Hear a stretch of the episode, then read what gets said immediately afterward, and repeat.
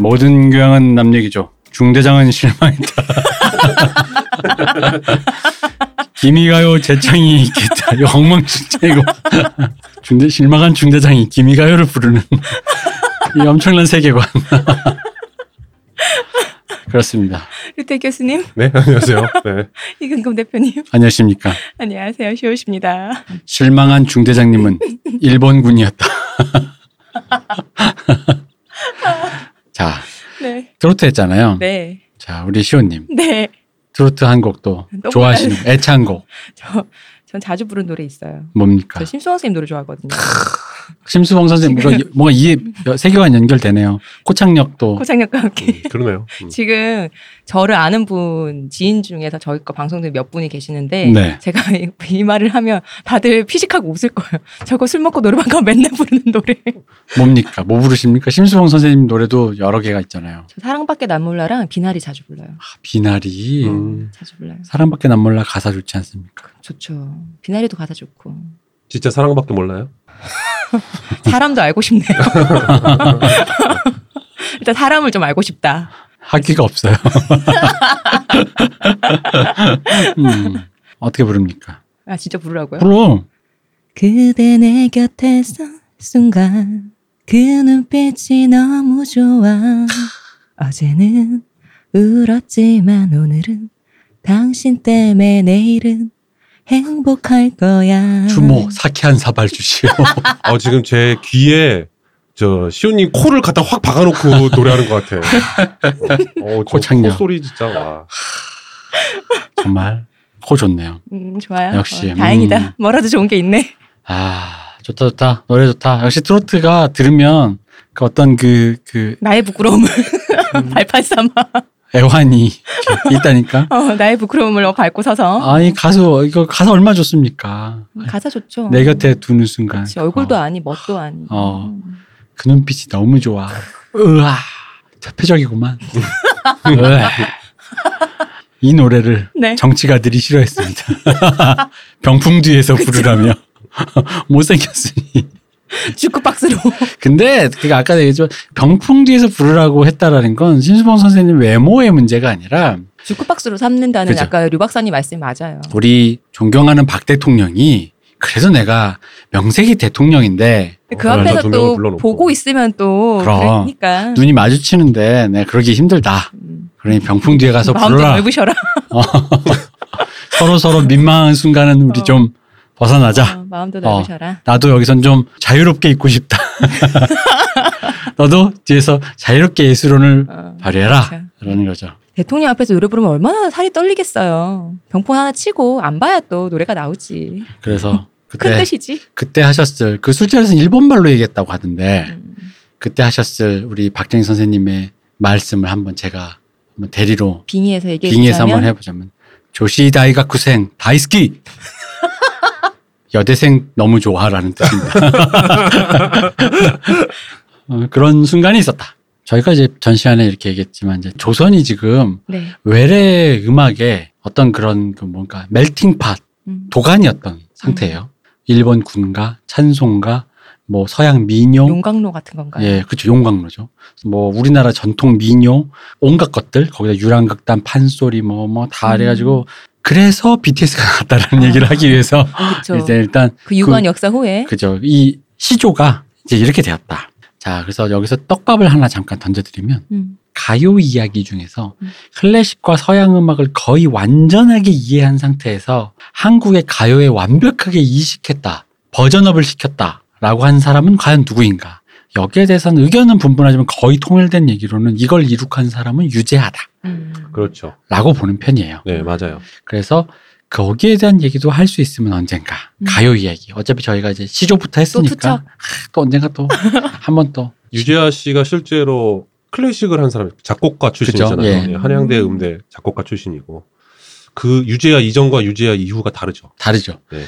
근데 이제 유재하 씨가 대단한 이유 중에 하나는 왜 가요에 어떤 새로운 아버지격으로 왜 얘기를 할 수 있냐면 단순히 이 사람이 작곡가니까 음계 있잖아요. 네. 그 음악 이론에 그걸 쓴다라는 것뿐만 아니라 작사도 잘했어. 그러니까 문학적인 의미, 그러니까 가사라는 의미에서도 좀 다른 버전업이 되었다라고 볼 수 있어요. 그러니까 작사 작곡이라는 모든 측면에서 가요를 한층 발달시킨 사람이었기 때문에 그 측면이 큰데 뭐 이거는 뭐 언젠가 한번 네네. 다시 한번 이분의 네네. 아름다운 또 떡밥 추첨 네, 한번 해보겠습니다. 어덜트 컨템포러리라는 측면에서 보면 네. 얘기할 만한 인물이죠. 자 그럼 이제 본격적으로 이제 그 엔카 얘기해보죠. 이제 한국 문화를 말살시킨 파괴자 타노스 엔카. 한국의 음악은 이제 절반만 남는다. 뽕짝과 트로트와 미니 뭐 이런 식으로 엔카라는 게 어떻게 생겨나 한국으로 들어오는가라는데 일단 엔카라는 말의 어원을 좀 보죠. 이 엔카가 원래 사실은 여러 가지예요. 그 메이지 유신 시절에 자유민권 운동을 배경으로 태어난 단어예요. 이 단어만 보면 그때 이제 사람들이 이제 길거리에서 지식인들 혹은 민주운동 하시는 분들이 자유민권 등에 대해서 열변하면서 이렇게 연사들의 연설 여기선 연설하다의 연자입니다. 그 연설들을 노래로 만들어서 부르고 녹음해서 듣고 뭐 이런 일 전해서 듣고 뭐 이랬는데 이 연설할 자 연을 쓴 연가 이걸 발음이 엔카예요. 근데 이제 이게 현재 트로트의 그런 기원이냐 라기보단 이 엔카라는 말의 기원인 거죠. 그러니까 대중가요의 원류다라고 할 수는 없고 근데 이제 그 다음에 이제 고을 염자를 쓰는 염가 근데 발음이 비슷해요. 엔카. 엔카가 나와요. 근데 왜 고을 염자를 쓰냐 염가와 연가가 발음이 같은데 혼용을 하냐. 이게 연사들의 노래는 이게 막 그런 거예요. 정치사회 비분관계. 이래서 사회상에 대해서 네. 이렇게 막 성토하고 이런 그렇죠. 내용이니까. 이래서 될 일이냐. 정치가는 당장 뭐 지금 뭐 태극기 할아버지나 뭐 시위하신 분들 다 박근혜 물러나라 뭐 이런 거 있잖아요. 문재인 물러나라. 문재인도 물러나라 뭐 이런 거. 뭐 그런 얘기인데 이제 이런 정치사회 풍자 말고도 보편적인 서민들의 애환. 감상, 아까도 얘기했지만 청산과부 옆에 파괴승이 담을 넘어 들어가 이런 얘기가 이제 생겨났어요. 여기에 이제 그래서 원망 원자, 잔치 연자, 도울 원자, 인연 연자, 소금 염자 등을 쓴 다양한 한자가 이게 엔카로 쓰이는 거예요. 그래서 근데 지금은 이제 일본에서는 엔카를 쇼와 시대의 가요, 쇼와 가요, 성인 가요라고 명명하기 때문에 엔카는 그러니까 흔히 말하는 그 이름만 차용되었거나 한문들이 서로 차용되면서 된 거지 그 시대에 진짜 원래 엔카 메이지 시대 연사들이 연설한 거에서도 왔다. 외색이라고 말하시는 분들은 이것까지 이어붙이세요. 왜냐면은 메이지 유신 시대의 그 정치가 놈들이 말이야. 자기네 나라 막 그렇게 하는 거를 그때서부터 시작된 그런 아주 일본스러운 그런 전통의 그거인데 거기서부터 온 건데 그걸 우리가 부르고 있다. 트로트화해서 근데 그건 아니고 언어만 같다. 엔카 언어만 같다. 아까 일부에서 이제 20년대까지 이 얘기를 다뤄봤는데 이제 30년대로 들어가면은 한국 이제 가요는 이제 드디어 두 개로 됩니다. 신민요와 트로트. 이 1919년 3.1운동 실패의 영향으로 사회 전반적으로 약간 우울한데 그 23년 관동대지진 이후에 또 분위기가 흉흉해요. 관동대지진 때 흉흉했던 분위기는 뭐 말 네. 안 해도 뭐 조선인이 독탔다부터 시작해서 뭐 독을 탔다. 거기다 이제 20년대 말에 우리 빌리 할리데이 때 잠깐 그쵸. 나왔지만 세계 대공황의 여파로 일본이 쇼와 대공황이 오고 같은 경제권이었던 한국은 당연히 여기 여파가 옵니다. 네. 그래서 이 우울한 분위기에 더해서 일본의 상태에 직간접적으로 영향을 받게 되니까 거기다 이제 드디어 본격적으로 일본 통치가 이제 한국에서 조선에서 확대되고 이런 상태에서 이제 그 이 애수를 띤 요나누키 특유의 음계와 정서가 대중에게 어필을 했을 것이다. 요나누키 음계 아까 장음계는 펜타토닉이기 때문에 특별한 외색이 느껴지지 않는다고 말씀드렸잖아요. 네. 단음계는 요나누키 단음계는 진짜 들은 순간 아 이거 뭐 외색까지는 아니더라도 뽕짝이구나 느껴져요. 뽕기가 있다는 네. 거죠. 띠띠띠띠띠리리띠 따라다따따라라라 그냥 그 음계를 갖고 손가락을 마음대로 살짝살짝 왔다 갔다 하면요 그냥 이런 멜로디가 한 1,000개는 나와. 단조와는 또 다른 거잖아요. 장조 그러니까, 단조할 때 그 단조는 좀 다른 거죠. 아니 같은 거예요. 단조 예를 들어 라시도레미파솔에서 네. 요나를 뺀 거죠. 라시도레를 빼고요. 네네네. 미파솔을 빼는 거죠. 솔을 빼는 거죠. 네네. 그러면은 레와 솔을 빼면은 신기한 게 뭐가 되냐면 음계가 미파랑 시도라는 그 반음은 남고 그 나머지 사이 음계 길이가 엄청 벌어져요. 그러면 엄청 가까운 음계 사이 너머로 엄청 먼 거리의 음이 있어요. 네네네. 근데 왜 미파와 시도를 이제 뭐 다장조를 기준으로 시도를 얘기하면 이런 거죠. 도 얘기할 도 칠 때 있잖아요. 도. 네. 시, 도를 같이 이렇게 치잖아요. 시에서부터 도를 치잖아요. 네. 그럼 이걸 이끌음이라 그래가지고 약간의 그 애수가 나와요. 이 반음계가. 그래서 시에서 도로 가면은 일단 딴보단 따단 이렇게 가는 게 좀 더 뭔가 그런 제가 음치라서 좀 그런데 어쨌든 그런 애틋함이 있는데 이거는 그런 류의 반음의 이끌음은 다 살려놓고 사이에 연결음으로 다다다 하면 약간 서양음계 같잖아요. 네네. 근데 다다다에서 다 중간음이 없는 거예요. 그래서 다다라는 그런 극적인 상태, 높이가 음이 간격이 뭐니까 극적인 음의 그 인터벌만 있고 네. 거기에 이끌는 반음의 그 정서들은 다 남겨놓은 거예요. 그러니까 음이 극적인데다가 애끓는 정서는 그대로 남겨져 있는 음계가 돼버린 거죠. 네. 그러니까 이 음계를 아무렇게나 쳐버려도 결국은 이 음계가 갖고 있는 성격이 그러다 보니까 이런 노래가 나와요. 그래서 단음계의 원래 애수가 있는데 이 사치를 뺨으로써 이 원래 단음계 자체가 애수띤 슬픈 비련의 음조인 건 맞는데 더욱 더 진한 찐득하게 트로트 특유의 뜨뜨 따들이 아따 이게 나오는 거죠. 아, 그건 심형래라니까. 아, 예. 그니까, 맞아. 어쨌든 그렇습니다. 이 전통적인 현태는 신민요가 이어가요. 민요, 판소리 이런 거 있잖아요. 네. 이걸 약간 현대적으로 이제 부르는 거죠. 이렇게 막 그러니까 옛날엔 으아 했다가 약간 현대적으로 좀 이제 정규 박자에 좀 더 정돈돼 가지고 윤신덕 씨처럼. 그 윤신덕 씨가 좀 더 네. 정돈된 거죠. 그러니까 뭐 그냥 춘향가 이런 거 불러도 그냥 좀 더 정규적으로 이렇게 마음대로 늘리지 않고 서양의 박자 감각 속에서 이제 부르게 되는 정돈된 형태의 노래, 신민요가 된 거고, 약간 양식, 외래적인 형태와 양식이 이제 합쳐진 거가 이제 트로트가 이어가는 거죠. 이 신민요에는 이제 순수 문인들이 많이 참가해요. 아무래도 왜 우리 것이다 뭐 이런 것도 있고, 이 노래와 시라는 형태의 구분이 크게 아직까지도 이제 없던 시절이다 보니까 일본이 왜 그 나름 서구의 형태를 받아들여서 자신만의 문화를 만든 거에 막 성공했다라고 보는 게, 이제 예술인들도 그럼 우리 거를 우리 그렇게 구축해보자, 우리 걸로. 일본 애들은 저렇게 했다 어쨌든 간에. 그래서 일종의 문화 운동이었어요, 신민요에. 어릴 때 왜 시 배울 때 초등학교 때 선생님들이 꼭 그런 얘기 했지 않나요? 시는 그대로 이렇게 여기다 음률만 넣으면 바로 노래가 되는 거라고. 네네. 그런 네. 얘기 하니까. 그렇죠. 네. 사실 이 얘기를 한번 언젠간 해보고 싶었는데 우연찮게 여기서 하게 됐네요. 이때의 분위기를 보여주는 것이 이제 우리 영화 헤어화. 헤어화가 이제 그 신민요와 트로트 그리고 엘리트와 기생, 권번 등의 이 신분들이 어떻게 해체되어 가는지 이게 잘 보여줘요. 여혐이라서 그렇지. 나 사실 이 영화를 굉장히 혐오해요. 이 영화를 혐오하는 이유 중에 적나라한 장면이 하나 있어요. 중간에 왜 그 1패부터 4패까지 기생의 등급을 나누는 기생학교, 그 아직 기생 연습생이던 시절에. 아, 그런 장면이 있어요. 예, 그래서 나중에 이제 결국 발표하는 거죠. 너희들은 데뷔조다. 뭐 1선발, 2선발. 예. 근데 마지막 4패, 그러니까 제일 하등급 기생이 되면 한마디로 몸을 팔게 되는 기생인 거예요. 네네네. 맨 위에 기생은 정말로 예인이에요, 노래를 부르는. 근데 이제 마지막 4패가 되어서 이제 주인공이 이제 1패가 되고 4패가 되는 그 신에서 우리 이한이 선생님이, 남자 이한위 선생님이 네네네. 들어와서 이 얘기를 하는 거예요. 실망하고 있는 그 4패라서 그럼 어떻게 나 진짜 몸을 파는 거야 라는, 지금 사실 이건 되게 좀 슬픈 얘기잖아요. 네네. 근데 거기서 이한이 선생님 몸개그를 해요. 저 어떻게 해요? 그랬더니 갑자기 이한희 선생님이 웃으면서 자기의 사타구니를 탁 잡더니 이거를 만족시켜주고 뭐 이런 식으로 하는 거예요.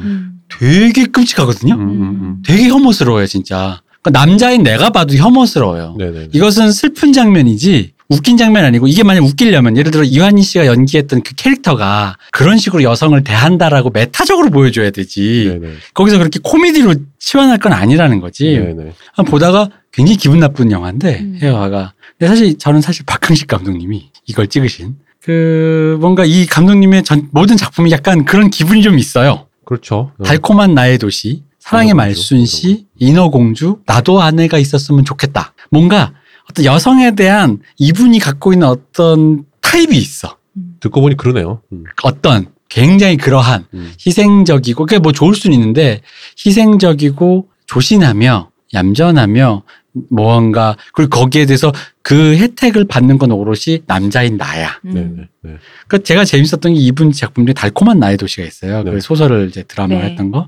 거기서 보면 되게 재밌는 장면이 있어요. 최강희 씨가 나이 어린 영화하는 애랑 사귀어요. 근데 영화하는 애가 뭐 돈이 어디 있어요. 네. 근데 이제 거기서는 어쨌든 걔랑 헤어져요. 걔랑 헤어지고 이선균 씨랑 이제 결혼을 하려고 해요. 얘기가 그래요. 근데 이선균 씨는 뭐냐면 청년 재벌이에요. 그러니까 청년 재벌이라기보다는 뭐 이렇게 이제 막 스타트업 같은 걸 했는데 막 성공했어. 네. 그래서 돈이 좀 많아. 그래서 헤어진다 보니까, 그럼 이제 마치 외국, 이게 느낌이 되게 웃긴 게, 거기서도 최강희 씨가 약간 그런 뉘앙스가 있어요.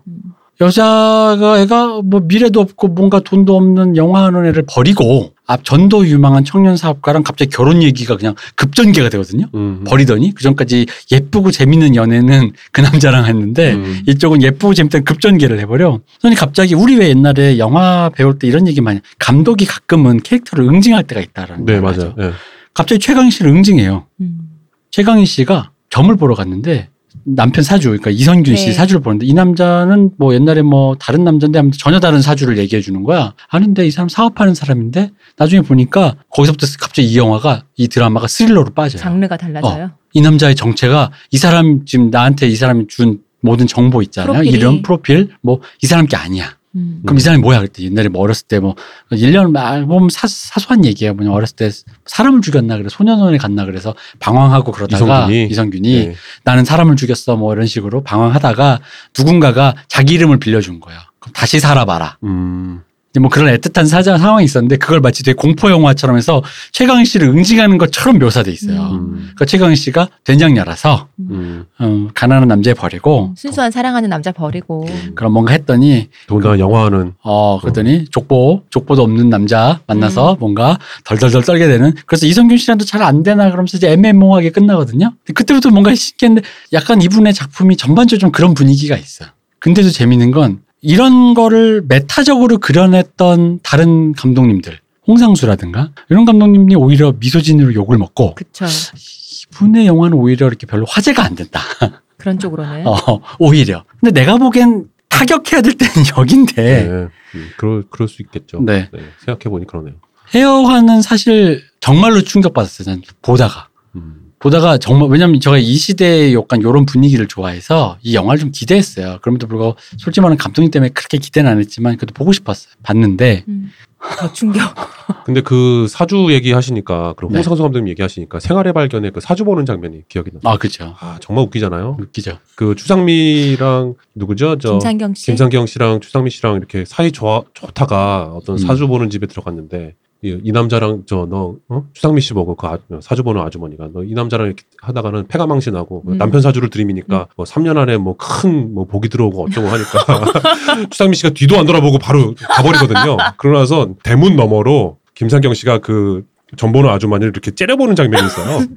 그거를 이렇게 대문 안쪽에서 대문을 걸고 그 얼굴을 찍었는데 그 진짜 코미디거든요. 장난 아니에요. 그쵸. 겁나 웃겨요. 그 장면은. 메타적이죠. 그러니까 그렇게 영화를 찍지를 못하는 사실 좀 약간 뭐 이건 저의 개인적인 생각입니다만 헤어와의 그 장면은 아무리 마초적이신 분들이라도 보는 순간 약간 뜨악하실 거예요. 난 장담해. 그 정도로 너무 원색적이야. 어쨌든 그런 시절. 한효주가 기방집에서 노래를 부르던 마치 우크라이나에 가면 김태희가 밭을 가고 한가인이 감자를 캔다는 것처럼 뭐 소를 끌고 가고 네, 그처럼 조선시대 이 말 천우희와 한효주가 기방에서 노래를 부르던 그런 엄청난 시절에 일단 신민요가 전통의 것이었다면 트로트는 외국에서 들어왔던 힙한 거였던 이 당시 인식이 네. 그래서 신파처럼 네. 그래서 이 당시에는 이제 트로트라는 명칭이 아직 없었고 유행가였어요. 그냥 명칭 자체 유행가. 아, 유행가 오랜만에 듣는데. 네, 유행가였어요. 유행가 신나는 노래. 아까 뭐 시키지 그러셨어요? 왜? 안 시켰더니 저러시잖아. 이걸로 이제 퉁쳐요. 네. 그 이 트로트 이 노래를 이제 결국 나중에 트로트가 지금 우린 트로트라 부르는데 이 트로트의 명칭 유래는 기원이 분분합니다. 뭐 리듬이 폭스트롯이 있어요. 딴딴딴딴딴. 사교 댄스 일종의 네. 폭스트롯. 이 리듬이 딴딴딴딴딴 이건데 이거에서 차용했다는데 거의 관계가 없어요. 관계 없고 그 역시 가요 연구를 하고 계신 이영미 선생님 추측으로는 60년대 이후 미국 스타일의 대중가요와 구분짓기 위해서 생겨난 어떤 차용된 말이다. 언어다라는 추측을 한다고 합니다. 그러니까 정규 뭐가 없어요. 기원설이 아직도. 근데 재밌는 게 트로트는 어쨌든 간에 신민요가 우리의 것 혹은 그냥 평범한 한국의 옛 것이었다면 도시음악이었다는 거예요. 트로트는? 시티팝이었다는 것이. 트로트는 시티팝이었다. 조선 시티팝. 네. 이제 가장 중요한 엔카와 유사성을 생각해보면 재밌는 게 웃겨요. 한국의 전통장단은 3박자라 그래요. 삼박자면 보통 사람들은 왈츠 생각하잖아요. 딴딴딴딴딴딴딴 이건데 세마치 장단도 3박자거든요. 근데 일본은 보통 2박자예요. 근데 트로트는 3박자, 2박자 있고 요즘은 4분의 4박자도 있고 뭐 4분의 4박자 트로트가 있어요? 거의 다 요즘 듣는 건 4분의 4박자죠. 그래요? 예를 들어 사랑은 아무나 하나 어느 누가 쉽다고 했나 4분의 4박자예요. 거의 근데 사실 이건 트로트가라기보다는 락에 가까워요. 4분의 4박자네요 진짜. 그래서 이게 일본의 전통 2박자가 들어왔는데 한국의 3박자가 아니니 이거는 진짜 일본 거다 이러는데, 이게 또 웃긴 게 일본의 오카야마대 교수 고바야시 다카유키는 3박자가 전통 엔카다라고 또 이분은 그걸 주장하셨어요. 분분하군요. 2박자가 전통 엔카인데 우리나라 들어와서 3박자도 좀 섞게 된 거다라고 생각하는 사람이 한국에 많았는데 일본의 교수님은 또 아니다, 3박자가 전통 엔카다. 그러니까 그 때문에 이 박자가 뭐 전통적으로 3박자가 한국 거고 2박자가 일본 거니 전통이 어디 거냐라고 찾는 건 사실 의미가 없는 거예요. 역시 이것도 회색지대에서 섞여버렸다. 혼용됐다. 가장 강력한 구분은 음계입니다. 아까도 말했듯이 요나누키 단음계. 일본식 전통음을 아까 얘기했던 서양식 주파수, 네. 서양 악기적 주파수로 컨버팅한 게 이제 요나누키 단음계인데 이 도레미파솔라시도 이 음계예요. 이 음계에 대해서는 아까 일부에서 잠깐 설명을 드렸으니까 재밌는 것만 이제 살짝 하면 뭐랄까 이 서양 음악을 인위적으로 받아들이다 보니까 서양 음악을 이제 구분하는 방법 하면서 얘기하는 게 이제 음계인데 요걸 잠깐 이제 우리가 또 아날람의 또 아날람적 모먼트로 잠시 그리스로 가서 네. 이 서양 음악의 구분법은 사실 그 수학적 배음을 통해서 나옵니다. 예를 들어 뭐 이거 기준은 아니지만 1m짜리 실을 만들었어요. 그래서 그게 음이 도라고 치면 거기서 5분의 4를 접어요. 그럼 그게 미가 돼요.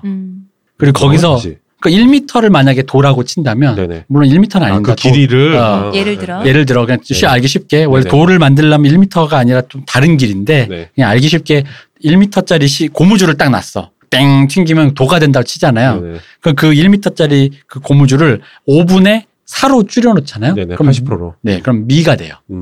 그리고 아까 1m를 3분의 2로 줄이잖아요. 솔이 돼요. 5분의 3은 라가 돼요. 그 절반으로 줄이면 한 옥타브 위에 도가 돼요. 이런 식인 거예요. 이 정수비를 가졌어요. 결국 기타 코드 짚는 거랑 똑같은 원리네요. 그렇죠. 그러니까 현악기가 다 그렇게 돼 있잖아요. 현악기는 그래서 정확하게 네. 원시적인 형태인데 더 짧게 만들거나 길게 만들거나 하는 데를 그 포인트를 짚는 거니까 손가락으로.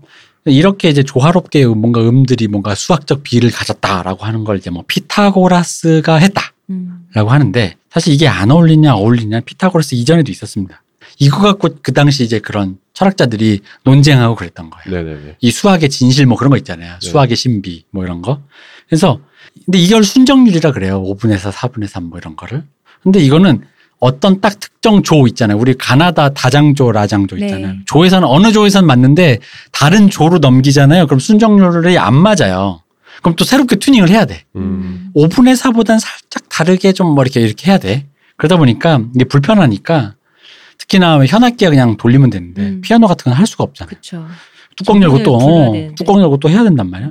그러니까 필연적으로 이 불협화음을 안 막기 위해서 지금 우리가 쓰는 거는 이 반음 길이를 거의 균등하게 만든 평균율이에요. 그래서 모든 악기가 평균율에 맞춰져 있고 그래서 조를 바꿔도 다 괜찮은 거예요. 그 악기로. 하지 않을 수 있게. 다시 튜닝을 하지 않아도 되는 거죠. 근데 요즘은 우리가 평균율로 조율을 하지만 이 원전 악기 쓰시는 분들이 있어요. 바하 시대의 악기 뭐 이런 거 쓰시는 그런 분들이라든가 그런 분들 순정률 쓰시기도 하고 컴퓨터 발달로 주파수를 바꿀 수가 있으니까 30Hz로만 튜닝된 악기 형태로 만들어 볼까 해가지고 이제 그렇게 해서 막 그런 EDM들도 많아요. 그래서 편리하게 씁니다. 그래서 어쨌든 모든 나라의 음악은 이런 다른 방법론으로 자기의 음계를 표현했던 걸 이젠 서양의 어법으로 딱 가져와서 쓴 거죠. 이게 아마 뭐냐면 이제 서양 음악 이 12음계를 이 평균율을 쓰면서 완벽하게 익숙하지 않았기 때문에 이게 요나누키가 좀 더 익숙했을 거예요. 이 들리기에. 네네. 들리기에. 네. 우리가 원래 5개, 오직 펜타톤이 있었잖아요. 공상각지우로. 그러니까. 그렇죠.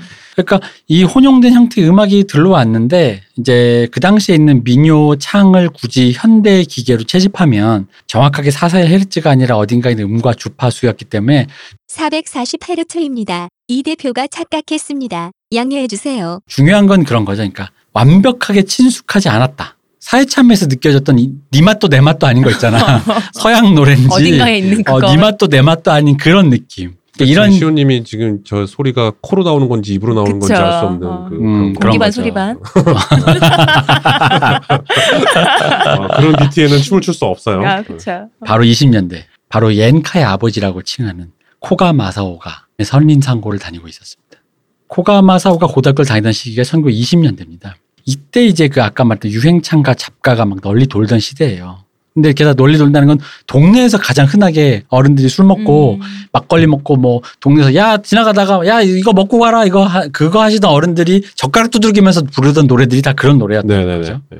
젓가락 두들기는 거 요즘 잘 없잖아요. 예전에 저희 어릴 때 드라마만 해도 그렇게 눈에 파란 색깔을 칠하고 그 촌스러운 색깔의 그 한복을 입은 그 작부라고 불렀죠. 그때는 네. 술집 작부도 꼭 이렇게 젓가락으로 네. 테이블을 두드리며 그래서 우리 어머니 아버지들의 트라우마 그거잖아요. 애가 텔레비전보다 젓가락 두들기면 우리 야단 맞은 것 중에 제일 크게 야단 맞았잖아요.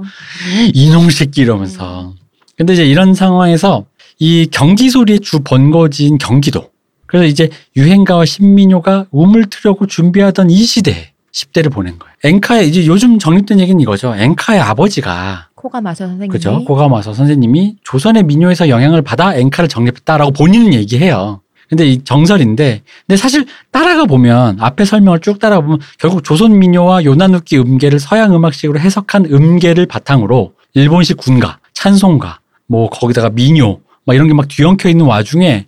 전통적인 아까 그 니 맛도 내 맛도 아닌 그런 이 창법도 저 창법도 아닌 그 창법들이 막 뒤엉켜 있는 상태에서 막 음계를 인식하는 그런 거. 왜냐면 음계도 인식해야 되거든요. 어릴 그렇죠. 때부터 좋은 음을 들어야 음치가 안 된다 그래요.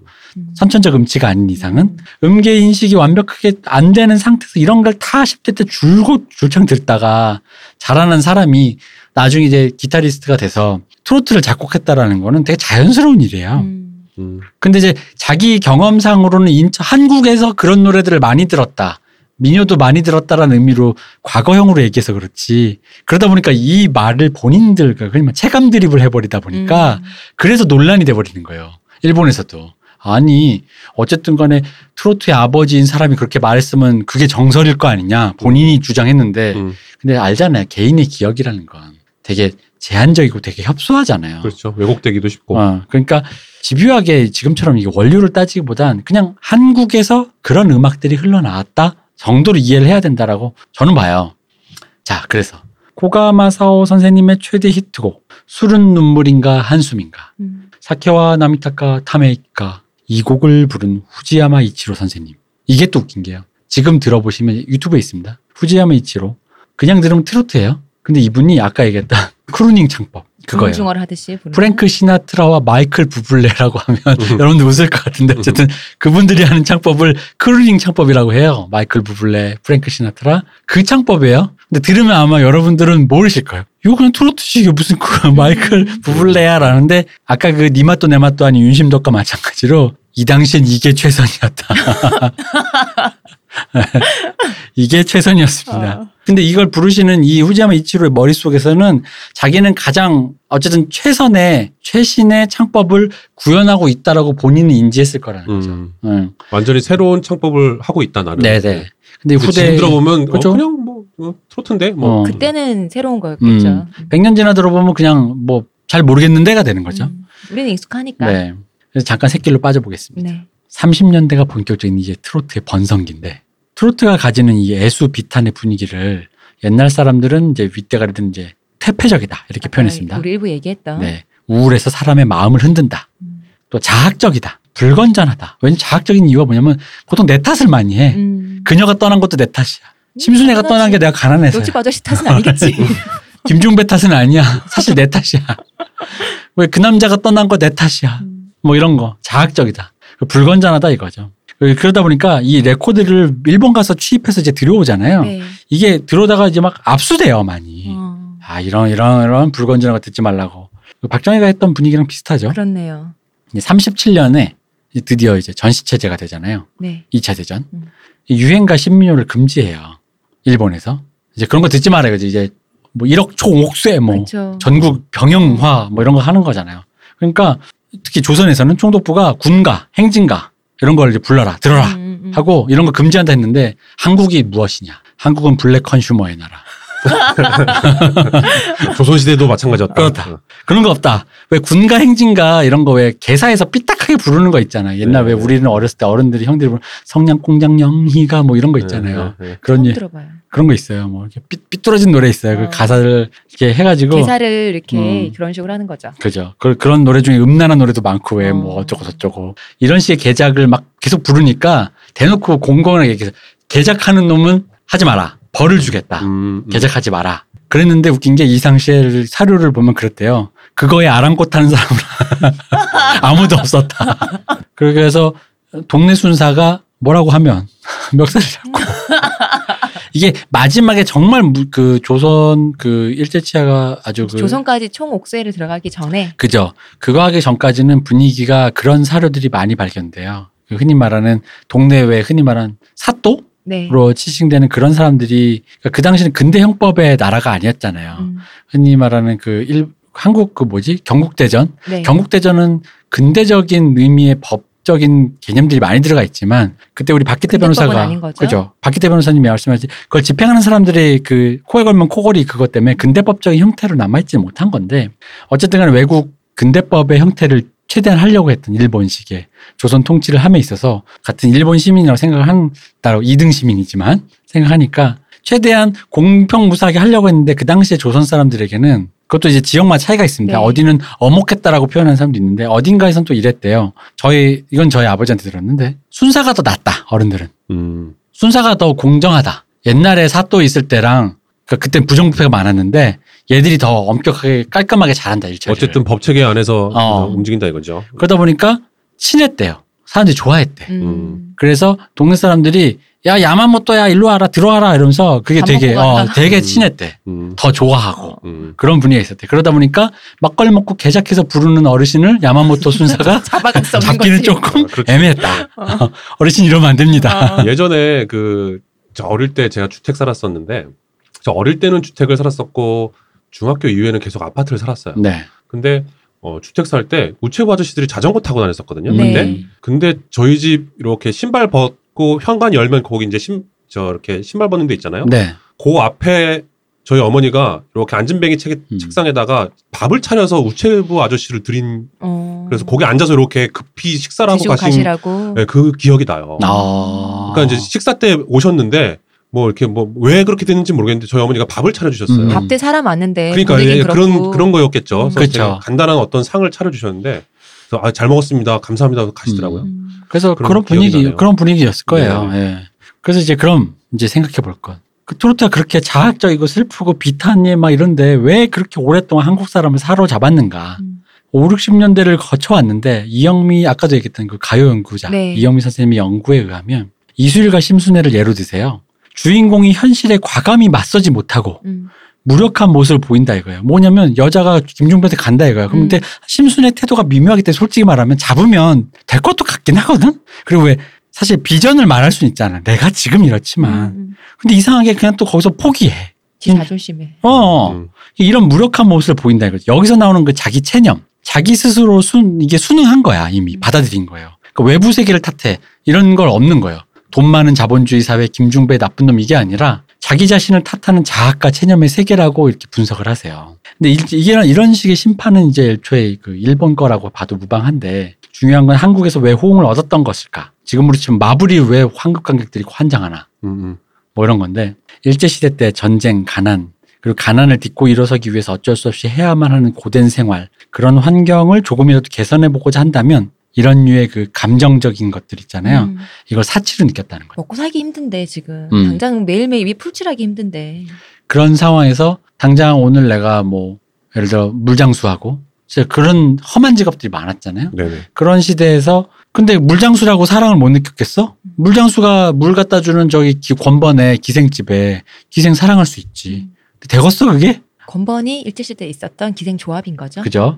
그거 되겠어요? 근데 그 사람이랑 마음이 없겠어요? 근데 그런 고된 생활, 그러다 보니까 이런 거에 대한 이 현실은 또 바뀌지 않아. 지금처럼 공부 열심히 해서, 흔히 말해 로스쿨이라도 가면 사다리를 타고 올라간다라는 개념이 없는 거지. 좋은 거 패스하면 일 안 되는 거죠. 극복할 수 없으니까 이게 일종의 배출구로 가능했다는 거죠. 네. 근데 무력감과 패배주의를 느끼게 해주는 게 트로트의 한계인데, 문제는 이건 거죠. 이게 왜 유행했냐라는 걸 한국 시민이 어리석어서, 대중이 어리석어서 이식된 외색의 그거에 빠져서 허우적댔다라기보단 오히려 반대로 이렇게 생각해서 그 당시에 살던 한국의 대중들, 백성들, 민초들에겐 이 정서가 공명한 거지. 맞닥뜨려지는 게 있었던 거예요. 자신의 마음을 대변해주고 울림이 있었다는 거죠. 이게 어리석은 못 배운 백성 일제 잔재와 습속을 못 버렸다. 이렇게 하는 건 섣부른 판단이라고 생각하는 거죠. 아니 내 마음을 위로해 준, 그러니까 감정적으로 먼저 다가왔는데 이성적인 민족 의식으로 이걸 거부할 수 있냐 이거예요. 네네. 네. 아니 가능은 하겠지. 아까 그 저번에 얘기했던 그 휘트니 휴스턴의 미국 국가 같은 거 있잖아요. 다른 나라 국가라서 좀 머쓱하긴 한데 마음에 차오르는 건 있잖아. 그러니까 그러다 보니까 이제 그 당시 화제 안 됐던 그런 것처럼. 아 그게 그 제가 이제 휘트니 휴스턴 녹음하고 네. 저도 또 그걸 다시 한번 또 보고 싶어서 네. 이렇게 막 보고 찾아보고 했는데 그게 슈퍼볼 게임이었는데 네. 그 슈퍼볼 91년인가 그래요. 91년 슈퍼볼 게임인데 보통 슈퍼볼은 그런 저 국가는 노래를 가장 잘하는 가수가 하고 슈퍼볼 하프타임에 하프타임 쇼는 퍼포먼스를 그쵸? 제일 잘하는 네. 가수들이 하잖아요. 근데 그래서 이제 휘트니 휴스턴이 나온 건데 그 슈퍼볼이 1월 달에 하거든요. 겨울에 해요. 가을 늦가을부터 쭉 시즌을 이렇게 해서 슈퍼볼 우리 이제 한겨울에 1월 달에 하는데 그 일주일인가 열흘 전에 걸프전이 시작이 된 거예요. 그러니까 전쟁 발발 초기에 벌어진 슈퍼볼인 거지. 전쟁이 벌어지고 나서 가장 그 짧은 시간에 일어난 전 미국적인 행사인 거죠. 그래서 관객들이 그 화면 보면 다 손에다 성조기 들고 오고 자기가 이렇게 손으로 써온 성글씨에 뭐 God bless America 이렇게 막 써온단 말이죠. 그게 그러니까 미국이 애국주의가 가장 절정에 달했던 시기에 휘트니 휴스턴이 그 노래를 그렇게 부른 거예요. 그러니까 그런 그 미국 국가뽕이 막 차오르는 거지. 아. 그래서 보면 그 실황 중계 보면 거수경례하는 경찰들이랑 군인들 계속 나오고 그 휘트니 휴스턴이 노래를 부르고 나면 그 위로 전투기 5대가 싹 지나가요. 그런 퍼포먼스까지 다 국방부에서 국방성에서 다 기획을 했던 거죠. 그건 이해할 수 있네요. 네네네. 아, 하나의 아메리카. 네 그런 게 있더라고요. 그런 히스토리가. 그 당시에 그 걸프전 때 위아더 월드 같은 가수들이 모여서 맞아요. 발매한 앨범 보이스 데 케어. 네 보이스 데 케어. Lonely feels like up the sky 이거죠. 보이스 데 케어. 그거죠. 네. 거기서 그 앨범이 제가 있었는데 노래가 너무 멋있어가지고 그 걸프전 자체가 사실 딱히 그렇게 뭐 응원할 수 있는 지지해줄 수 있는 전쟁은 아니지만 그렇죠. 예. 노래는 좋았어요. 어릴 때라 뭐 사실 뭐 전쟁이 무슨 의미인지 모르고 노래가 그 내가 좋아하는 아티스트도 왕창 나와서 마이클 볼튼 나오고 막. 근데 거기 그 히든 트랙에 그러니까 그 원래 메인 가수들이 부른 거 말고 반주에 맞춰서 그 배우들이 나레이션하는 것 맞아요. 이게 네. 왕창 나와서 그 리차드 기어나 뭐 수많은 배우들이 한 마디씩 하는데 그게 되게 멋있어. 되게 그 녹음을 잘 해놔가지고 응원 메시지를 하는 거죠. 아, 응원 메시지. 네, 여러분 무사히 잘 다녀오세요. 뭐 이런 거. 너무 멋있어요. 그 들으면 약간 이렇게 진짜 막 차오르는 게 있는 거예요. 그래서 사실 그런 내가 그걸 듣다가. 아, 이게 뭔가 국가적인 행사, 뭔가 민족이 아니더라도 그러니까 뭔가 이런 사람을 동원할 때 부르는 어떤 노래가 이렇게 좀 멋있는 게 있구나 했다가 그랬다가 이제 제가 대학교 들어가서 두부처럼 잘리운 너의 가슴 이 노래 듣고 이게 영혼이 탈탈 털려서 이게 마치 그 서스페리아 원본을 이렇게 축격과 공포로 본 그 영혼 탈곡기 된 그런 기분이었거든요. 뭐 그런 90년대 그런 게 있었네요. 다른 얘기지만 우리도 그런 앨범들 발매했었잖아요. 우리 가수도 네, 모여갖고 네. 내일은 늦으리 뭐 그런 거 했었잖아요. 뭐 친환경 콘서트 뭐 이래가지고 네, 그렇죠. 막 제키도 나오고 H.O.T도 나오고 박지훈 씨도 나오고 막. 네. 그게 원조가 이제 그때 서태지, 넥스트, 이오스 막 이런 그 시절에. 새록새록 기억이 나네요. 기억나죠. 아, 고인물 방송이구나. 아 고인물 방송. 그 당시 넥스트의 1대 기타리스트였던 정기송님을 아주 좋아했습니다. 왜냐면 그 내일은 늦으리 그 모두 다 같이 부른 거에 네. 정기성님이 솔로가 나와요. 그게 얼마나 충격적이었냐면 한국에서 이렇게 라인을 짤 수 있는 기타리스트가 있단 말이야라고 해가지고 사람들이 다 충격받았었어요. 그러니까 김세황 씨 전에 기타리스트죠. 1대 예, 기타리스트였죠. 예, 예. 그래가지고 정말 충격받았던. 그래서 역시 우리가 그랬죠. 신해철 씨가 뽑은 사람. 우리가 한국의 오지 오스본이라 그랬어요. 왜냐면 오지 오스본이 사람을 잘 고르거든. 그래서 오지 오스본이 고른 기타리스트는 다 세계적 기타리스트잖아요. 신해철 씨의 안목이. 근데 여기서도 신해철 씨의 안목이 그 뒤에 김세황 씨도 그렇고 그래서 신해철 씨의 안목이 너무 뛰어나다. 항상 근데 그땐 그런 시절이 고인물들이 또 고인물을 네. 또 하고. 아, 그것도 기억나나요? 저기 KBS 빅쇼라는 게 있었어요. 빅쇼 대표 기억나요? 기억나죠. 네, 빅쇼에 그 신중현 트리뷰 공연을 한 적이 있어요. 신중현 씨. 근데 거기에 이제 미인이라는 한 번 보고 두 번 보고. 네, 한 번 보고 두 번 보고. 그게 미인이잖아요. 네. 그 노래를 후배 이제 락커들이 다 거기 신해철도 나왔고 뭐. 근데 그 노래의 가장 하이라이트는 거잖아요. 그 기타로 띠리리리리리리리리 그거를 김종진, 김세황, 신대철 뭐 이런 사람들이 유수의 기타리스트. 예. 그 콜라보하면서 저기 잼을 하면서 막 이렇게 연주를 하는데 제가 그걸 보고 입이 떡 벌어진 적이 있고 그러면서 보컬은 신해철이고 근데 제가 입이 떡 벌어진 적이 있거든요. 말만 들어도 그렇네요. 네네네. 그 아마 유튜브 찾아보면 아직 있을려나 모르겠네요. 있을걸요? 그 정도는 뭐. 그 시절에 신중현 선생님 트리뷰트만 몇 번 했는지 난 곧 돌아가시는 줄 알았어. 하도 많이 해가지고. 그때가 그렇게 한번 정리를 해야 되는 시점이었어요. 한국의 락신이라는 게. 아니 왜냐면 트리뷰트를 한 번만 하면 되는데. 그러니까. 트리뷰트를 너무 많이 하니까. 맞아. 나 그래서 돌아가시나 거기서 뭐라고 있잖아. 뭐. 아직까지 살아계시는데. 정정하십니다. 아니 그러니까 보통 돌아가신 분한테 하는 거 아니야 그건? 아니 돌아가시지 않더라도 그분을 기리는 예를 들어 예전에 그 레너드 코언 살아계실 때 트리뷰트 그 I'm Your Fan이라는 걸출한 앨범이 나왔던 것 같은 건데 너무 많이 해서 아니 방송을 틀면 수요 예술 무대에서도 트리뷰트를 해 빅쇼에서도 해 무슨 뭐 일요 열린 음악에서 트리뷰트를 해 뭐 트리뷰트 해 거기다가 뭐 또 좀 무슨 가요톱텐 뭐 이런 그런 일 그냥 흔한 매주 하는 방송에서 프로를 해. 선생님 트리뷰트 앨범도 나오고. 트리뷰트 앨범 나와. 그래서 처음엔 좋았는데 자꾸 하니까 이것들이 다 가라니 골로 가라는 얘기. 그만해라. 지금 고사진이야. 아니 잡지를 피면 계속 얘기 나오고. 저는 그때 한국에는 신중현밖에 없는 줄 알았어요. 진짜 저는 그분이 너무 나이가 막연히 나이를 모를 때니까 막연히 나이가 많으셔서 진짜 곧 돌아가시는 줄 알고 그러니까. 빨리빨리 후딱 고사진한다고 생각하셨을 것 같아요. 그런 줄 아직까지 살아계시는데. 20년 전인데. 20년 전이죠. 네. 맞아요. 자, 그럼 이쯤에서 우리가 사실 장르 얘기만 너무 해서 가수 얘기를 안 했어요. 이쯤에서 이제 우리 엔카의 여왕. 엔카의 어떤 이건 여성 미소진이적이긴 하지만 꽃. 엔카의 어떤 그 뭐랄까? 엔카하면 이분. 그렇죠. 이미자 선생님과 트로트의 이미자 선생님과 엔카의 미소라 히바리 선생님. 한국엔 이미자, 일본엔 미소라 히바리 당대 최고의 여가수. 뭐 일설로는 성대를 기증받아 보관받겠다라는 그런 크리피한 얘기까지 돌고 도는. 예. 이미자 씨는 일본에서도 굉장히 유명했잖아요. 유명하시죠. 네. 근데 이제 미소라 히바리라는 이 가수가 갖고 있는 그 뭐라고 할까 그 당대 최고의 이미지는 사실 그러기에 비하면 이미자 선생님 당대 최고였지만 조금은 덜했어요. 왜냐면 미소라 히바리 선생님은 장르로서는 이미자 선생님 같지만 거의 조용필급. 조용필 전성시대의 그 느낌. 시대를 그러니까 장악을 했던 분이어가지고. 근데 이제 생각해보면 신기한 게 이거예요. 여기까지 들으시면 여러분도 약간 느끼시면 오셨을 거예요. 요즘이야 남자 아이돌이 여자 아이돌보다 시장에서 파이가 크잖아요. 더 잘 팔린단 말이에요. 그러니까 남자 아이돌을 키우려고 하지 장사가 더 잘 되니까. 근데 여자 가수보다 남자 가수가 더 큰 구매력을 증명한다는 게 기본 정설인데 이 당시에 신기하게도 양국에서 가장 큰 인기를 얻은 가수가 여성 가수였다는 거죠. 아 물론 이미자 이전에도 고복수라든가 뭐 남인수라든가 뭐 많았어요. 남자 가수 전성시대 많았어요. 배우 선생님 돌아가셨을 때 여학생들이 소복 입고 이렇게 줄 서서 그러고 있었다니. 근데 그리고 이후에도 그러니까 이미자가 온리원인 게 이미자 선생님 이후에도 남진 나훈아란 말이야.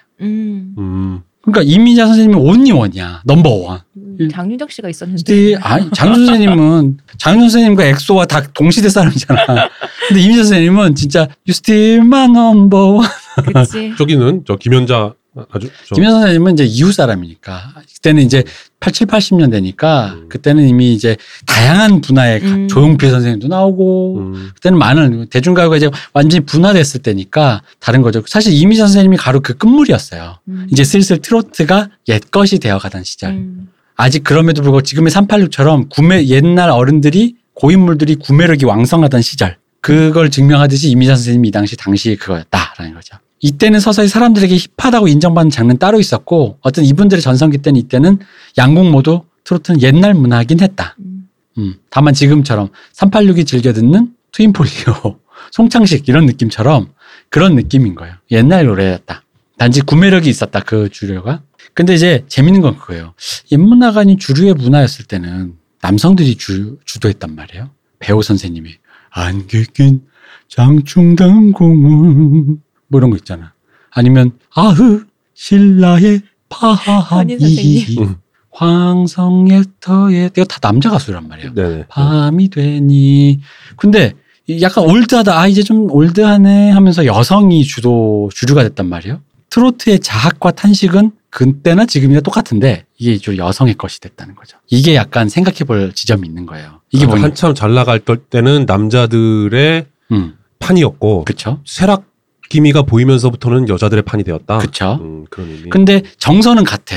자학과 탄식, 저는 퇴폐란 말은 안 쓰고, 퇴폐는 아까도 얘기했지만 버닝썬에서 마약 먹는 거 정도는 돼야 퇴폐지. 옆집에 파괴승이 담 넘어갔다가 퇴폐일 리는 없다는 거죠. 근데 그럼 이게 뭐냐는 거죠.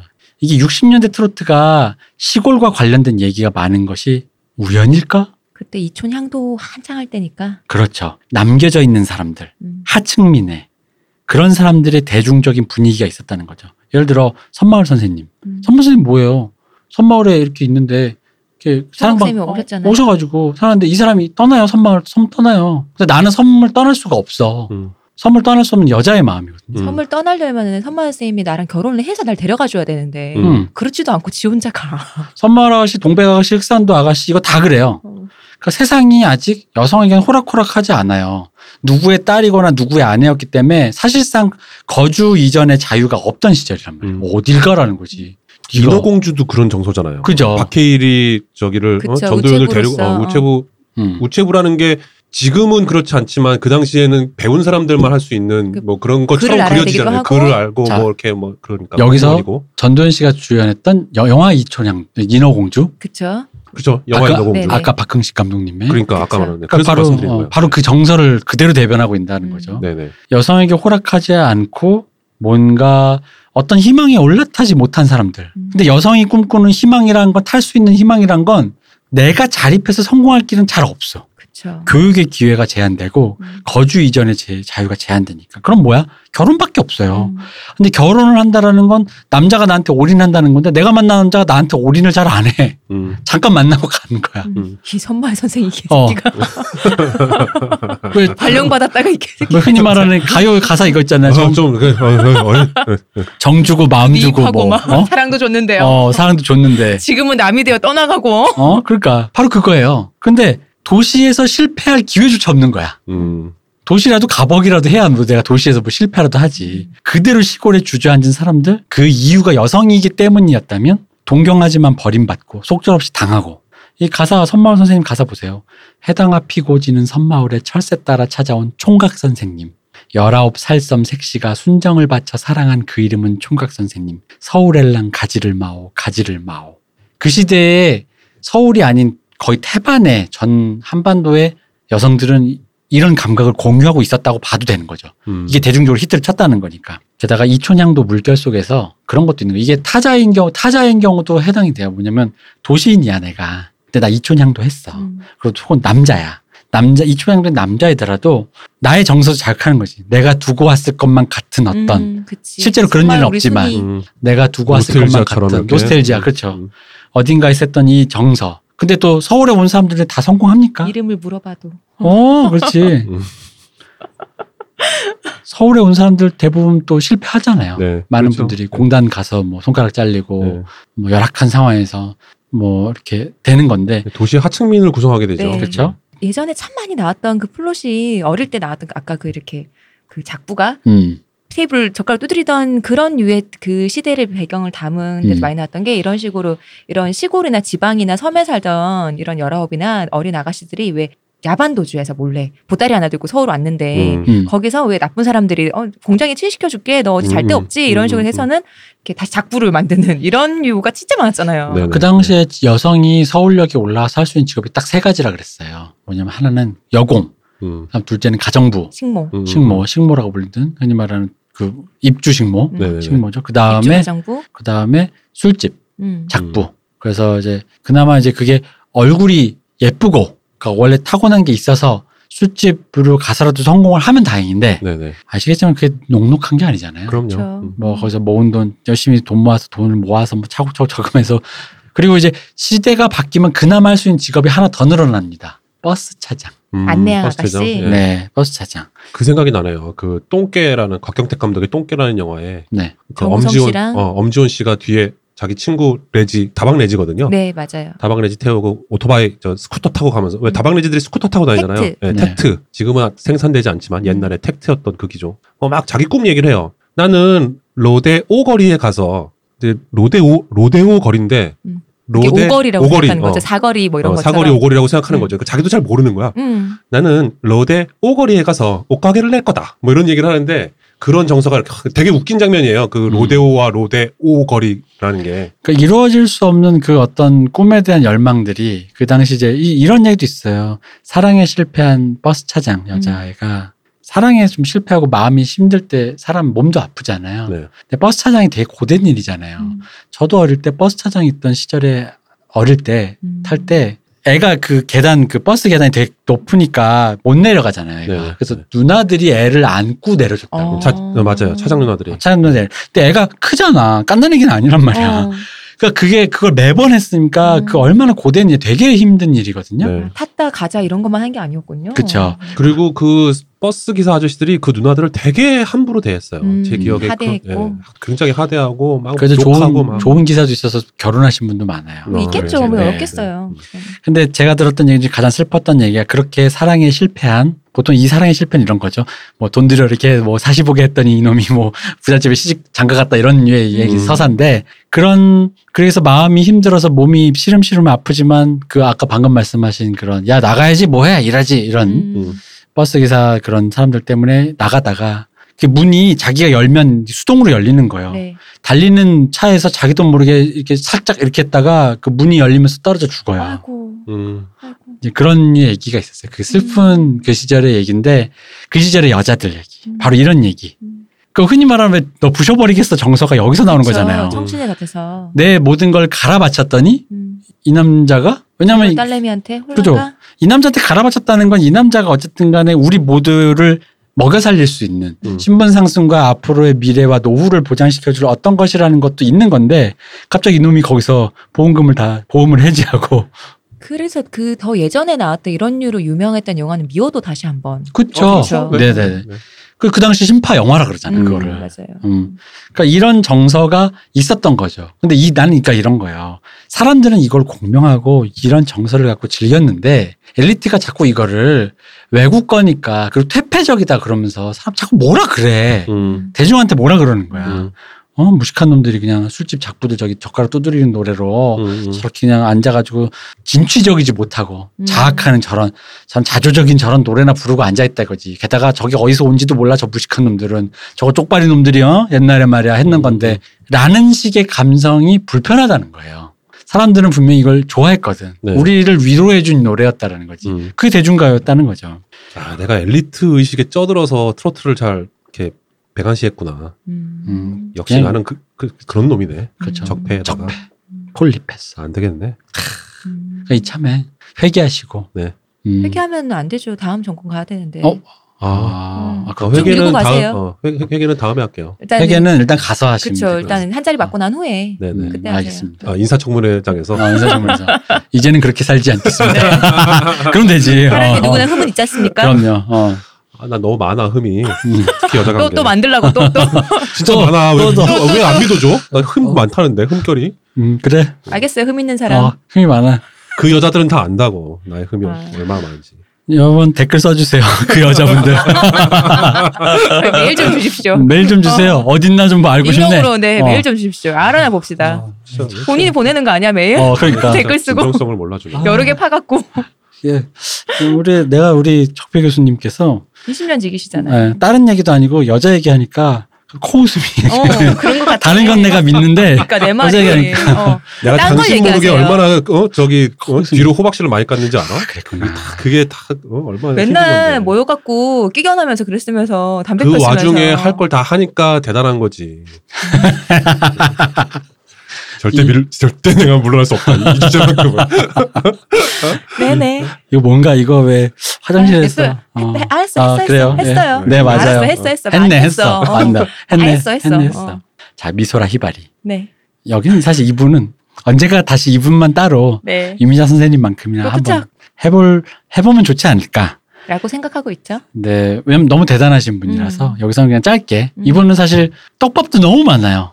흔히 말하는 제 일이다 아니다. 맞아요. 한국인이 아니다. 네. 일본 연예계랑 운동선수들 중에 많으니까요. 그런 거 많잖아요. 옛날에 저 어릴 때는 진짜 그런 얘기 했어요. 일본 연예인들 중에서 잘생기고 예쁜 애들은 다 한국 사람이라고 그랬어요. 네네네. 그게 사실이든 아니든 그렇게 알려줬죠. 걔들은 저런 얼굴이 나올 수가 없다고. 그것도 있어요. 키 크다. 등치, 특히 운동선수도 등치 크다라고 하면은 반도인이다. 확실히 일본인들보다 평균 신장 같은 게 훨씬 크죠. 네, 그리고 네. 치열이나 이런 거 좀 티가 나니까. 네, 맞아요. 네. 그러니까 이게 뭐냐면 이게 제일 작곡가 손목인 선생님이 나중에 다시 한번 얘기하겠지만 어디 인터뷰에서 내가 들었다 미소라 히바리한테 제일이다. 근데 차마 그걸 얘기할 수 없었다. 심지어는 그래서 그분의 가계도까지 다 파요 진짜로. 근데 그런 증거가 안 나왔어. 그러니까 이거는 안 나왔어요. 혹시 그 의혹이 있으면 안 나왔으니까 제일은 아직까지는 아니에요. 남이 일본을 점령한 대단한 백제인들이 가수가 조선통신사의 후에 우리나라 사람이고 싶다라는 마음은 제가 예전에도 얘기했지만 백제인이 일본을 점령했다 같은 일종의 제국주의의 소산 같은 굉장히 유치한 마음이기 때문에 좋은 거다 우리 거 하고 싶은 건 그거랑 상관없습니다. 그냥 미소라 히바리가 위대한 거는 그거랑 아무 상관이 없어요. 그걸 증명할 수 있는 것 그분의 마지막 노래 흐르는 강물처럼 카와노 나가레노 요니 가와노 나가레노 요니 이거예요. 노래 음계가 내가 이거 이 노래 같은데? 아닌데? 그런가? 섞였는데? 잠깐만 다시 한번 들어봐야지. 아하 가가노 나가레노 요니 이거 맞나? 그대의 눈빛 속에 내가 들어갈 수 있다 이 블룸가 그렇죠? 내 스틱 입 맞추고 나면 이게 뭐야 이게 우린 하나인 걸 워워워 이렇게 Such a lonely world Everyone is so untrue 빌리 조엘 형님이 이 방송 들으시면 진짜 겁나 모두가 하나 되는 방송 아날람이었습니다. 어쨌든 이 노래 너무 좋아요. 음계도 사실은 이게 전통적인 아까 그 트로트 음계라기보다는 사실은 거의 재즈 음계예요. 그리고 이 가사가 재밌는 게 그러니까 바로 블루로 넘어가지. 가와노 나가레노요니 내가 들어갈 수 이거 마법의 노래네. 바로 넘어가잖아. 이거 거의 스승의 은혜로 시작. 스승의 그 노래인데 이거. 어머니의 어버이 은혜와 바로 가는. 거의 그건데. 어쨌든 그 이 노래 들어보면 이 노래 가사를 그 AKB 48의 아버지 아키피가 작사했어요. 근데 그 프로듀스 48에도 마지막 발라드 꿈을 꾸는 것처럼 작사도 이분이 하셨는데 이분이 글을 잘 써. 작사를 잘해. 이 정말로 이 가사가 그 꿈을 꾸는 동안도 가사가 되게 아름답거든요. 진짜 여기 혈투장에서 싸움을 벌였던 이 96명의 여자 연습생들을 위해서 그 졸업 하지만 마지막으로 꽃잎이 날리는 아름다운 것을 엔딩해주는 졸업 노래처럼 만들어준 그런 느낌인데 이 흐르는 강물처럼도 노래 가사가 되게 좋은데 어쨌든 간에 한번 들어보시면 난 이거를 감상평 중에 이런 게 제일 마음에 들어요. 누군가 이 얘기거든요. 이 흐르는 강물처럼을 듣고 유튜브에 댓글에 이런 게 있어요. 마치 지브리 애니의 엔딩곡 같은 그런 어떤 아름다움이 그런 어떤 애수가 이분이 한국인인지 아닌지는 저는 사실 관심 없습니다. 그러니까요. 그냥 자체가 그분 자체가 이렇게 엄청난 분인데요. 한국인이 어떻고 아니면 어때요? 네. 일본에 대해서 정복하고 싶기 때문입니다. 마오리족이랑 상관없잖아요. 근데 아까도 늘 얘기하지만 정복하고 싶으면 하나만 해야 됩니다. 외국이라고 말하면 안 됩니다. 그럼 내가 우리 백제인이 가서 정복했기 때문에 그 외고는 내가 뭐라 그래요. 일본 원주민이라니까. 정신분열이라니까 이제 그렇게 얘기하면 정신분열이에요. 이건 아니 이게 전라도 사람들은 우리나라 사람 아니냐라고 말하는 거랑 뭐가 달라 나는 사실. 외고는 그런 거고 다 하는 거예요. 이 얘기가 사실 X Japan 요시키까지 메이저리그 갔던 마츠까지 다 넘어가잖아 이게 모든 한국계다. 중요한 건 음악이 중요한 거지 본인이 밝히지 않는다면. 돌아가셨는데 본인이 돌아가실 때까지 밝히지 않았다는 건 본인의 뜻이겠죠. 그렇겠죠. 굳이 알 필요가 없지 않을까. 밝힐 이유가 없으니까 할 수도 있잖아요. 나의 국뽕을 위해서 누군가 알리고 싶지 않았던 것을 캐물을 권리라는 건 없다. 이렇게 얘기하면 꼭 마치 한국이 이한 떡꽃처럼 같잖아요. 그러니까 뭐 이렇게 알리고 싶지 않은 것도 아니고 알릴 필요가 없는 일이 있어서 그 사람에겐 중요하지 않은 것. 근데 내가 아니라는데 왜 자꾸 이래니까. 그러니까 누군가 부인도 한 적이 있어요? 긍정 뭐 이렇게 긍정도 부정도 하지 않은 거예요? 아니 긍정도 부정도. 그리고 아니 이런 식으로 아까 말씀했잖아요. 파고 들어가 봐도 뭐 없는데 자꾸 이런 말 하는 것도 웃기잖아요. 그러니까 누군가 나는 나에게 중요하지 않건 중요하다 어쨌든 나는 말하지 않은 것. 내가 말하지 않은 것을 굳이 자신의 뽕을 위해서 국뽕을 위해서 자신의 만족을 위해서 자신의 그걸 위해서 캐물을 권리라는 건 없다 이거죠. 그렇죠. 우리 그 유 교수님이 따님과 했던 타인의 권리 앞에 나의 자유는 멈춰야 한다. 네네.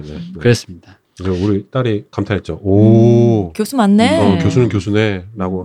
딸의 머릿속에 들어있는 교수의 이미지는 과연 무엇일까? 그런 이미지인 거죠. 멋있는 말을 늘어놓는. 그래서 뭐 대충 이제 트로트는 사실 이렇게 돼서 이젠 옛날 게 됐어요. 근데 갑자기 얘기하니까 지금 다른 얘기인데 좀 걱정스러워요. 나중에 혹시 따님이나 아드님이 그러니까 네. 아이들이 커서 네. 혹시 아빠가 나왔던 이 방송을 들었다가 아빠 옛날 여자 관계를 듣고 충격 먹으면 어떡해. 지도도 이해할 날이 오겠지.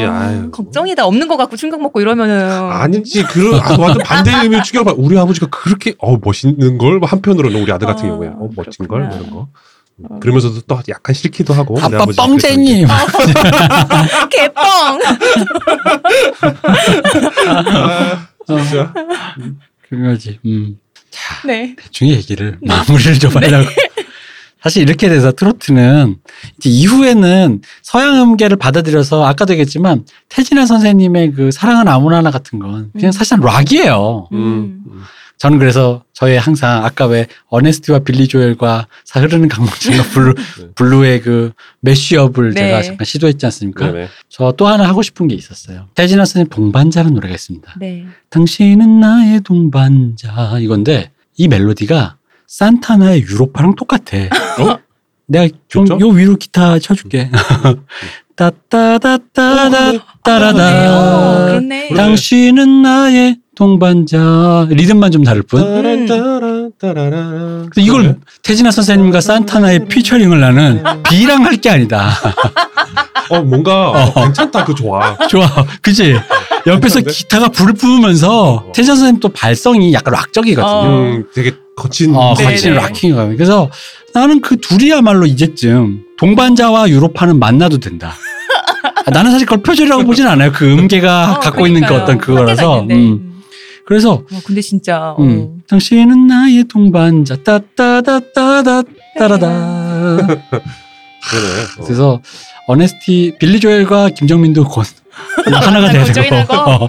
그렇게 해서 이제 모든 게 하나가 되는 게. 서로 뭐 표절이니 아니니 싸우지 말고. 그러네, 강물처럼이랑 네, 다들 부잔데 뭐. 그럼. 서로 그렇게. 나와서 이렇게 음악적으로 마무리를 이렇게 좀 이렇게 후세. 화합하고. 그렇지. 후세에게 좀 들려줬으면 좋겠다라는 거죠. 제가 미스트롯 보면서 사실 좀 그런데 이제 이 얘기를 기획하면서 중간에 좀 너무 길어져서 빼긴 했는데 사실 트로트가 아쉬운 게 아까도 말했지만 회색지대에 있고 어정쩡하게 발전되다 보니까 지금 들으면 다 트로트 같아서 그냥 다 트로트라는 그 서랍에다 다 집어넣는 경향이 있어요. 근데 예를 들어 미스트롯 보다 보면 이제 현미 선생님의 밤차 이런 거 부르거든요. 근데 밤차는 엄밀히 말하면 트로트가 아니에요. 재즈예요, 재즈. 현미 선생님 반차 같은 건 현미 선생님 원래 미팔군에서 맞아요. 미국 음악을 하시던 분이다 보니까 그분은 트로트랑 관계 없거든요. 그래서 밤차 근데 그런 류의 노래들이 발전 단계에서 되게 세세하게 따져보면 재즈나 이런 영향들이 있는데도 그쪽으로 다 몰아서 그러니까 가요사를 정리를 많이 못하니까 한 카테고리에다 다 집어넣는 거 비슷해 보이니까 그게 우리나라의 그 어덜트 컨템포러리라고 이렇게 구분을 하는 그 폴더가 없어서 그래요. 맞아요. 네. 그게 아까도 얘기 잠깐 나왔던 그 유재하 이후에 그런 이렇게 뭐라 그래야 되나 뭐 성인들이 이지 리스닝할 수 있는 그런 것들이 굉장히 많이 나왔음에도 불구하고 마땅히 그렇게 분류하지 않거든요. 애들 음악, 아이돌 음악, 뭐 댄스 뮤직 뭐 이런 식으로만 분류하지 성인들이 맞아. 그러니까 무조건 성인 가요라는 거로 다 넣으니까 트로트랑 막 섞이는 거지 그게. 그죠. 그게 좀 사실 좀 아쉬운 거예요. 그러니까 뭐 트로트가 허접한 거기 때문에 같이 분류되는 게 싫다 이런 얘기가 아니라 그 사람들이 원래 뭘 하려고 했는지라는 그 지향점에 대해서는 좀 가치를 좀 찾아줘야 된다는 거지. 그렇죠. 네. 원래 이걸 하려고 하셨다. 이건 이런 음악이다. 라는 거. 왜냐면 이 진짜 웃긴 거 같아요. 그러니까 아까 미인 말씀하셨잖아요. 따다다다다다다다다다다다 이게 리프가 잘못 들으면 뽕짝 같잖아요. 맞아요. 근데 이게 또 지미 앤드릭스의 그 부두 차일이라든가 거기에 나온 리프랑 거의 흡사해요. 뭐 부시를 뺏겼냐 이 얘기가 아니라 그 음계가 그렇게 들릴 수도 있고 이런 식으로 지향점을 가지고 이런 음악을 하려고 했다. 좀 더 세세하게 구분해야 된다는 뜻인 거잖아요. 그렇죠. 또 그래야지 가치를 알아주는 거고. 그런 주법은 또 뭐 예를 들면 주법 자체로만 보면 바라바라 바라밤 뭐 이거랑 크게 다르지 않잖아요. 그렇죠. 에릭 크랩톤의 네. 뭐? 저 라일라. 네. 그런 것들이 너무 없어요.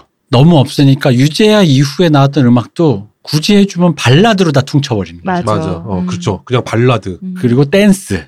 그런데 소방차의 그 당시 유로 스타일의 유로팝 스타일, 뉴웨이브 스타일의 댄스랑 지금의 케이팝 스타일의 EDM류의 댄스랑 또 다른 것이고 네. 김한선 누나가 지향했던 그 음악과 지금 또 음악이 다른데 근데 이게 댄스, 발라드, 성인가요?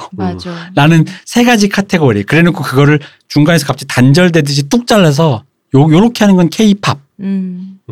이래버리면 그러니까 뭔가 이게 나는 오히려 이게 이 부분이 로스트 테크놀로지라는 느낌이 드는 거예요. 그러니까 사람들이 뭐를 지향했고 그러니까 뭘 성취했고 뭘 실패했다라는 걸 알아야지 역사가 되는 건데 그런 게 없는 거야. 그 사람이 지워지는 거지. 그럼 사람이 지워지고 의도가 지워지니까 남은 건 아까 우리 이 방송에 맨 처음 했던 거. 엘리트주의적인 사관밖에 안 남는 거야. 사람들은 멍청한데 이거 들려줬더니 좋다고 그냥 일본 노래인지도 모르고 천박한 노래를 그냥 라는 기분이 막 사라지는 거죠. 근데 그 사람들 진짜 다 열심히 산 사람들이거든. 본인의 장르 안에서. 그러니까 그 부분들이 그게 아쉬운 거예요. 그러니까 지금도 K-팝이라고 해도 소녀시대의 소원을 말해봐라. H.O.T. 얼마처랑 그리고 아이야 이런 거랑 다르죠. 아이야랑 그리고 저기 원더걸스 텔미랑 다 다르단 말이야. 맞아요. 장르도 다르고 다 달라. 네. 근데 이게 K-팝이래. 근데 아까 K-팝은 되게 철학적인 개념이 돼버린 거야. K-팝은 음악 장르 이름인 거야? 뭔 거야? 산업의 이름이라고 보면 맞자도 이게 음악 장르인가? 근데 여기에 대해서 누군가 논의를 해봤자 이게 역시 딴따라 얘기인 거지. 그냥 긴 소리 하고 있어. 딴따라인데. 이미자 뭐 딴따라 가요 무대 외국에 계신 동포 여러분. 해외 동포 여러분.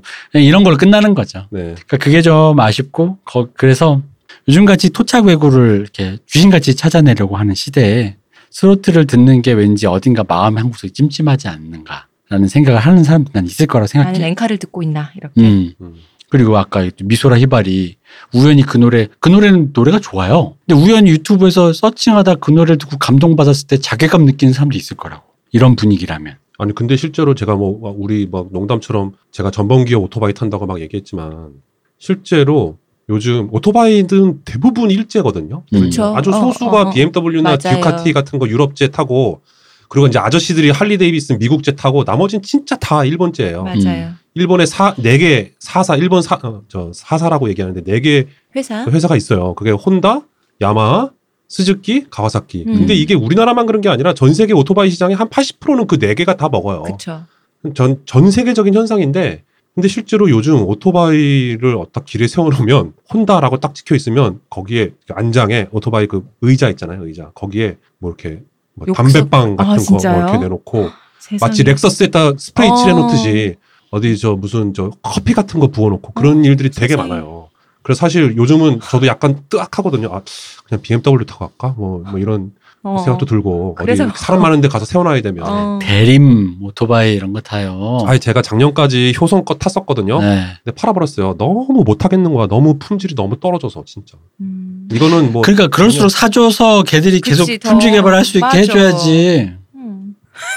아무튼 그런 여러 가지 것을 봤을 때 아니 나는 가와사키 오토바이를 산 지가 언젠데 지금 이게 그리고 뭐 이게 일본 오토바이가 우리나라 도로에서 굴러다니는 게 뭐 하루 이틀 얘기도 아니고. 그러니까. 내가 왜 이런 생각을 지금 해? 내가 왜 이런 고민을 해야 되지? 아베가 하는 짓이 꼴보기 싫은 거라는 별도로. 네.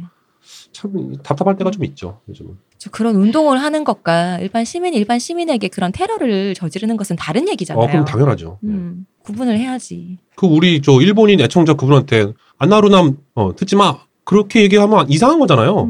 이 일본 사람 우리는 당신 싫어. 그렇게 얘기하면 진짜 이상한 거잖아요. 네.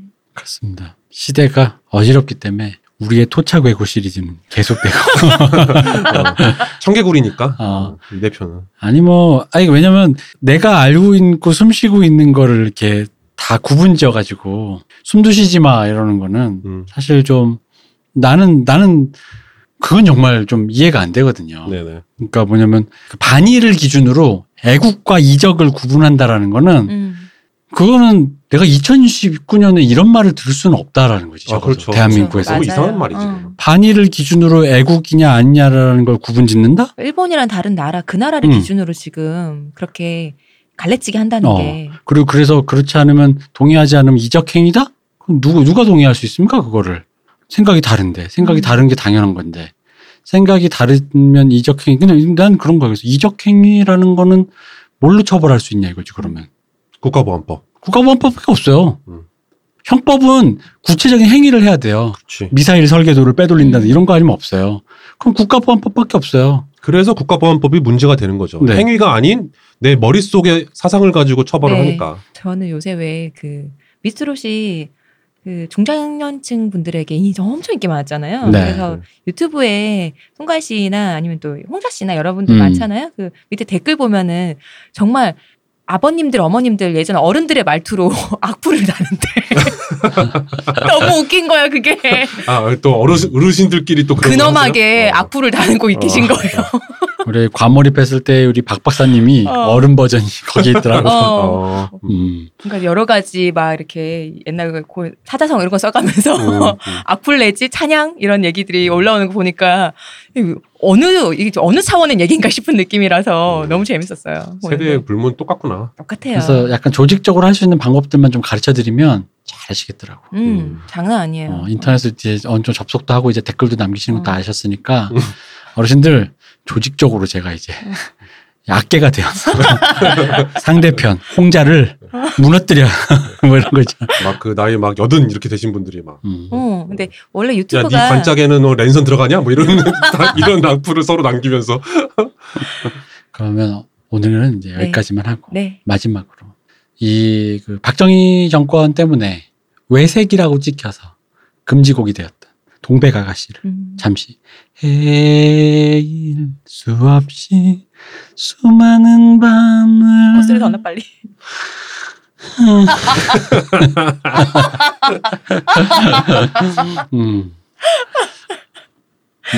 금지다 금지. 국민들은 듣지 마. 나는 근데 이성이 있기 때문에 나는 들어도 돼. 외색의 현호가 안 되니까 여대생을 데려가라. 조시다이가쿠생 다이스키. 오늘의 방송의 주제였습니다. 마무리해 주시죠. 네, 고생해 주신 류태 교수님. 네, 감사합니다. 네, 저 전범 기업의 오토바이를 타고 돌아가겠습니다. 네, 고생해서 돌아가시겠군요. 네. 신분 세탁 나중에 과거 세탁 필요할 때 연락 주시고요. 네, 알겠습니다. 네. 고생해 주신 저희 이 대표님. 감사합니다. 감사합니다. 쉬우셨습니다.